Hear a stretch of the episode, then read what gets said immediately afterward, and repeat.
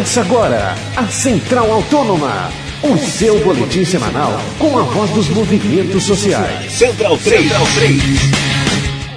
Olá para você ligado na Central Autônoma. Começa agora mais uma edição do nosso boletim semanal com o melhor dos movimentos sociais espalhados pelo Brasil. Lembrando que o programa inédito sempre chega às sextas-feiras às 10 da manhã em central3.com.br na página da Central Autônoma no Facebook e também na página da Casa Mafalda, casamafalda.org, o Centro Cultural e Político Independente aqui de São Paulo. Eu sou o Paulo Júnior e tenho mais uma vez aqui nos estúdios Gabriel Brito. Olá, Gabriel. Olá, Paulo Júnior. Olá, Bruno. Vamos aí fazer mais um programa e continuar tocando esse bom debate com os movimentos sociais do Brasil. Como já adiantou o Gabriel, nosso convidado de hoje é Bruno Ruivo, integrante do Ocupa Cabral e também é, membro do movimento da Universidade em Debate da PUC lá no Rio de Janeiro. Bruno, a gente agradece a sua participação e eu já é, mando uma primeira pergunta para você, é, uma avaliação inicial de como que, que você tem enxergado aí as manifestações massivas no Brasil desde o mês de junho, é, que começaram aí por uma, por uma luta é, focada nos transportes e já estão tomando outros rumos, também ligados aos grandes eventos esportivos que o país vai receber. É, valeu pela sua participação aqui no Central Autônoma. Bom, é, antes de mais nada, eu agradeço pela, pela oportunidade. É, eu acho o seguinte sobre as manifestações. Elas são próprias é, de uma sociedade que se pretende democrática, é, e são típicas de um povo que está é, muito insatisfeito e é, que perdeu o medo e perdeu a solidão.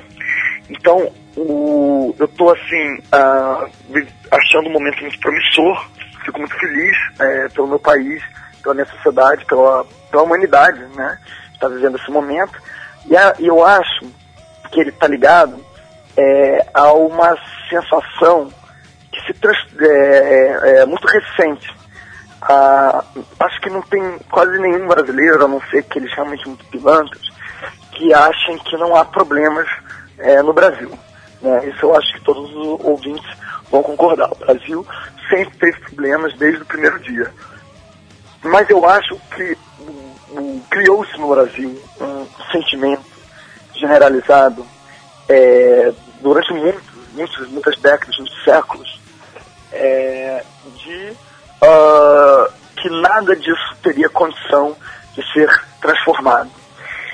E as pessoas que, que até queriam transformações no Brasil não conheciam um número suficiente de pessoas com, essa, com, essa, com esse mesmo desejo e esse mesmo otimismo. E hoje nós percebemos que elas estão todas aí. Então a coisa foi sendo fomentada ao longo de você pode dizer de 513 anos de história, mas pelo menos dos 20 anos desde o Fora Collor, ah, sempre tivemos pessoas eh, indo às ruas. Só que eram pessoas ah, que não estavam com a visibilidade o suficiente para regimentar novas, novos brasileiros às suas fileiras. Então era, o Brasil sempre teve manifestação de rua. O que hoje a gente está vendo são manifestações é, em, em escala nacional e de proporções gigantescas. Isso é, eu acho que são os elementos realmente novos. Então eu vejo de maneira muito positiva. E eu acho que a gente conseguiu, nessa nossa geração, através de muito trabalho dos, dos bastidores, muito trabalho de formiguinha, muito trabalho de é, educação política, de politização, explicar para as pessoas o quanto que as coisas estão conectadas então, só o que se precisa é de um estopim, é de um aumento de, de passagem de ônibus. Porque se a coisa estiver bem amarrada, se a educação política for profunda, as coisas não vão, as pessoas não vão voltar a sair das ruas só porque os 20 centavos foram reduzidos. Porque elas entendem que é toda uma sociedade que, toda uma lógica de vida que não só produz uma passagem de ônibus muito cara, mas produz uma variedade de injustiças sociais é, e que, inclusive, são muito bem expressas na forma como a Copa do Mundo e as Olimpíadas e outros grandes eventos vêm se organizando. E especificamente sobre o Rio de Janeiro, Bruno, O que você hum. comentaria a respeito das manifestações que a cidade tem vivido, os movimentos e a ebulição social por aí? Bom, é, eu acho que o Rio de Janeiro está vivendo um dos seus momentos é, mais belos né, nessa história. É, a cidade e o estado do Rio de Janeiro. E é, eu estou muito animado. Eu estou extremamente otimista. E olha que eu não costumo ser otimista, é, sobretudo não na política. Eu acho que na política vale uma frase de um filósofo italiano, Antônio Gramsci. É importante você ser pessimista na análise e otimista na vontade. E pela primeira vez eu estou razoavelmente otimista na análise e muito otimista na vontade, como sempre. É, o Rio de Janeiro tem sido um tambor de ressonância para o resto da sociedade brasileira, na minha humilde opinião. Acho que aqui a gente está é, testemunhando e, e, e construindo algumas das manifestações mais desafiadoras do Brasil inteiro. É, por quê? É, é um Estado cuja, cujo governador está em finíssima sintonia com é, a presidente da República. Estava, é, lógico, muito mais fina antes das manifestações começarem. Mas foi eleito com apoio da presidente, na mesma chapa que a presidente. É, o, os partidos é, da presidente e do governador são aliados é, íntimos, são os dois grandes pilastras, tanto no plano federal quanto no plano estadual, e também um governador que tem o apoio maciço da grande maioria dos prefeitos é, da cidade, do, do, do, estado. Inclusive o prefeito da capital do Rio de Janeiro foi secretário de esporte do governador, portanto cúmplice no, no, nos grandes é, esquemas de construção de eventos esportivos fraudulentos e é, é cleptomaníacos, digamos. Então, é uma barreira difícil de, de penetrar. Os nossos desafios são gigantescos. Em São Paulo, o governador é de um partido rival do prefeito da capital. Então, às vezes, você pode fazer é, manifestação contra o governador e o prefeito pode aliviar a barra dessa manifestação. Ou fazer uma manifestação com, é, contra o prefeito e o governador não surrar. Aqui no Rio de Janeiro tem um bloco muito unido na esfera municipal, na esfera estadual, na esfera nacional. Por outro lado, apesar desse desafio que é muito específico é, é, do nosso estado e da nossa cidade, é, é o estado onde as manifestações são as mais intensas. É, é o estado que mais está fazendo manifestação, com uma, talvez só se compare a Pernambuco e um pouco a São Paulo. São Paulo, numericamente, em números absolutos, sempre vai ter muita coisa, porque é o maior estado do Brasil em termos de população e PIB. Mas Rio de Janeiro e Pernambuco são os estados onde as manifestações estão rendendo mais. E por motivos totalmente diferentes. Pernambuco, porque o governador é candidato a presidente da República e ele não quer é, arruinar a reputação dele espancando os manifestantes. Então, é, lá as manifestações são é, incrivelmente pacíficas. Uh, o pessoal do, do Correio já deve ter feito muita matéria explicando que lá os manifestantes estão super na maior liberdade do mundo. Rio de Janeiro é o contrário. Rio de Janeiro é um estado onde a, a repressão para qualquer coisa sempre foi violenta, há uma violência crônica permanente. É, nas comunidades carentes, é, nas periferias da cidade, no Zona Oeste, é, nenhum manifestante foi agredido no Rio de Janeiro com mais violência do que uh, foram agredidos uh, pessoas de baixa renda morando no morro, morando na Zona Oeste, é, morando na Baixada Fluminense. Então, a manifestação só está recebendo uma brutalidade é, é, que as favelas e os, os, bairros populares conhecem há décadas, sobretudo nesses últimos sete anos é, de governo Cabral. E isso deveria inibir as pessoas de ir às ruas e não está inibindo. E outra coisa que eu acho que é um dado muito específico do Rio de Janeiro é a queda colossal de popularidade do governador. Que foi, ele não só é o governador é, mais odiado do Brasil, ele é o governador que mais perdeu popularidade, porque muitos começaram odiados e continuam odiados.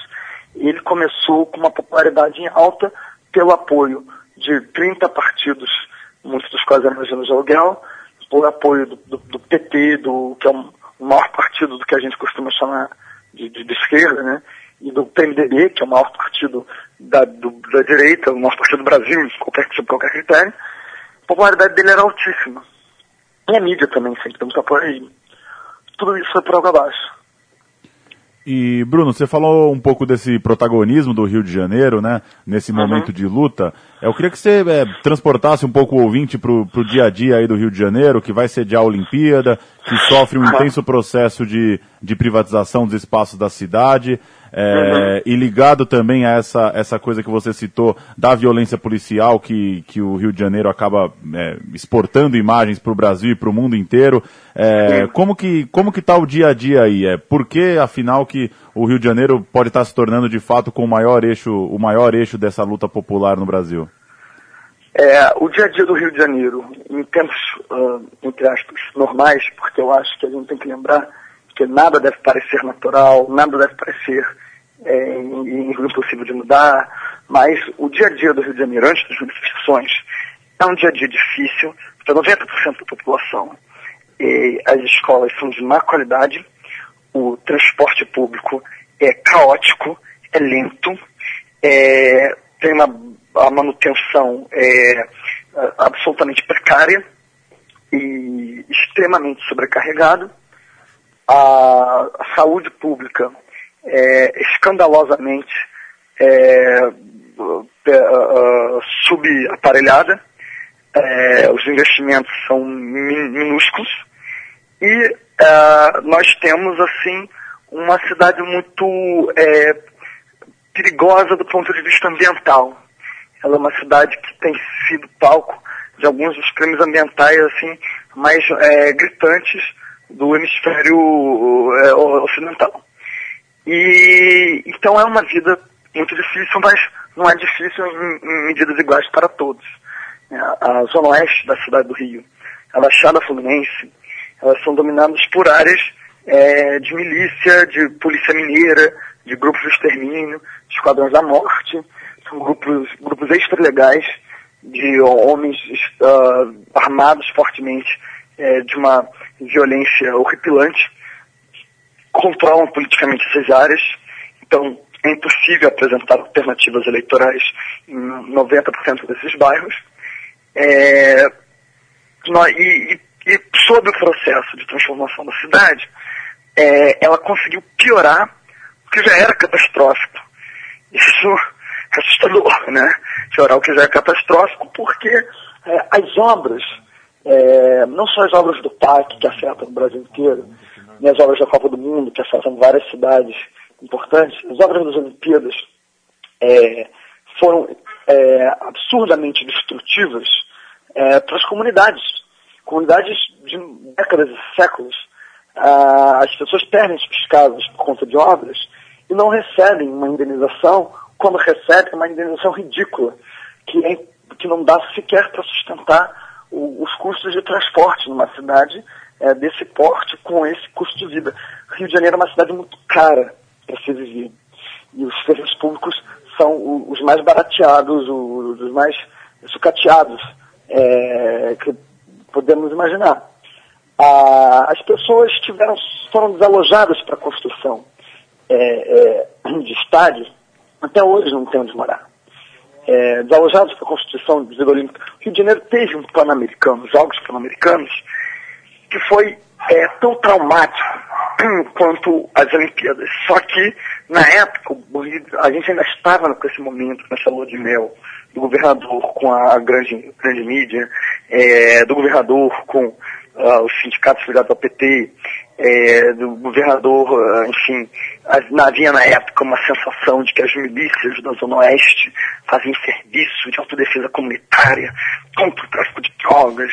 É, então, a, ainda não, não, teve as manifestações, teve, teve muita manifestação contra os Jogos Pan-Americanos, mas não ressoou no resto da sociedade carioca e fluminense.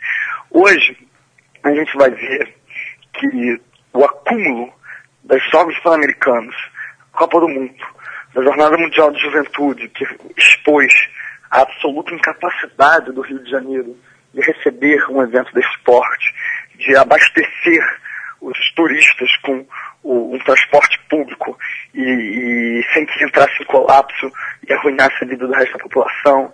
É, a Copa do Mundo, evidentemente, esses são os grandes eventos que enriquecem muita gente, isso não há dúvida, mas essa grana não é distribuída, até porque muito dessa grana é ilegal, no trabalho que as grandes empreiteiras têm feito no Rio de Janeiro é assustador.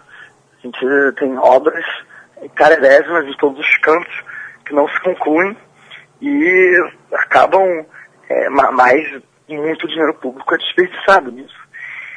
Somando todo esse quadro, é, que é um quadro de nítida insatisfação social, temos uma, um aparato de repressão do Estado que foi treinado para conter a, a, uma das maiores insatisfações sociais do Brasil.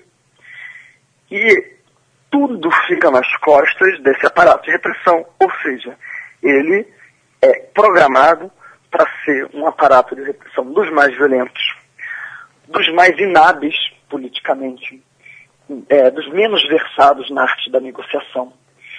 É, acaba que a polícia do Rio de Janeiro, sobretudo a polícia militar, é o único braço do Estado que entra em, em certas áreas.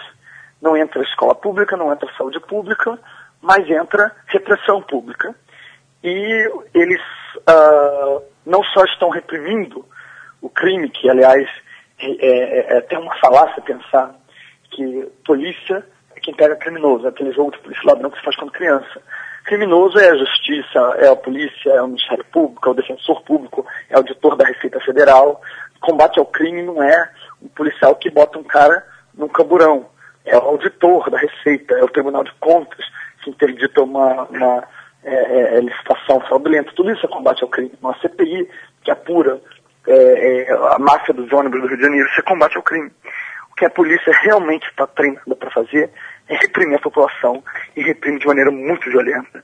E dessa vez é, de tal forma, isso inclusive em algumas unidades pacificadoras, as UPPs, porque ó, desapareceu, já, as UPPs já haviam sido criticadas pelos moradores da favela desde que elas começaram, por abusos policiais, pela absoluta falta de liberdade política. Só que a quando essas manifestações surgem, essas UPPs são expostas a nu. E agora, o mito da UPP como a salvação da, da humanidade, assim como o mito da milícia como a salvação da humanidade, esse mito está sendo derrubado. E ninguém ajudou a derrubar mais esse mito do que o pedreiro Amarildo de Souza, que desapareceu, capturado por agentes do UPP. E provavelmente morto. É, mas, é, diferentemente de milhares e milhares de favelados que são mortos pelo Estado, é, o Amarildo morreu numa, num momento delicado politicamente para esse esquema de coisas. E agora ele começa a ter gente em São Paulo fazendo manifestações pela Cadê o Amarildo?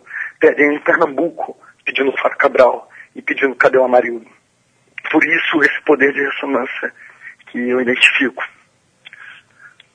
E, Bruno, para finalizar o programa, é, até diante de todo esse quadro que você traçou, associado à violência estatal e, o caso, e os casos, por exemplo, da Maré e do Amarildo, o que você vislumbra ah, nos próximos tempos de mobilizações de massa, ainda mais enquanto a gente estiver respirando os ares dos grandes eventos esportivos, Copa do Mundo e Olimpíadas, no caso do Rio de Janeiro?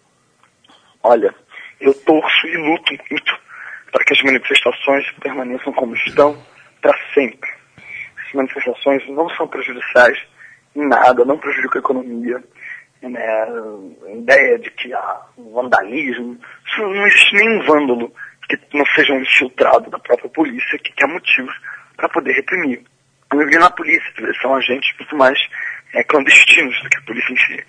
Eu quero que as manifestações continuem, continuem para sempre para que elas continuem, até porque eu acho que quando elas continuam, à medida que elas continuarem, os massacres, como o massacre da maré, os sumiços, como o sumiço do marido, eles não vão acabar, mas eles vão estar mais perigosos politicamente para quem está no poder. E se hesitará muito mais é, antes de matar uma pessoa inocente porque mora é, no morro, numa comunidade periférica. Eu prevejo o seguinte: se nós conseguirmos fazer aquilo que a cientista política e filósofa política Rosa Luxemburgo dizia, ser a dialética entre a espontaneidade e a organização, nós vamos fazer manifestações enquanto existir o Brasil. E isso permitirá que o Brasil vire a democracia que ele alega ser. Para isso, os grupos que se organizam politicamente, às vezes até partidariamente, há décadas, precisam ter a humildade, a sabedoria de compreender esse momento novo e esperar que o povo que foi espontaneamente às ruas dite o ritmo dos acontecimentos.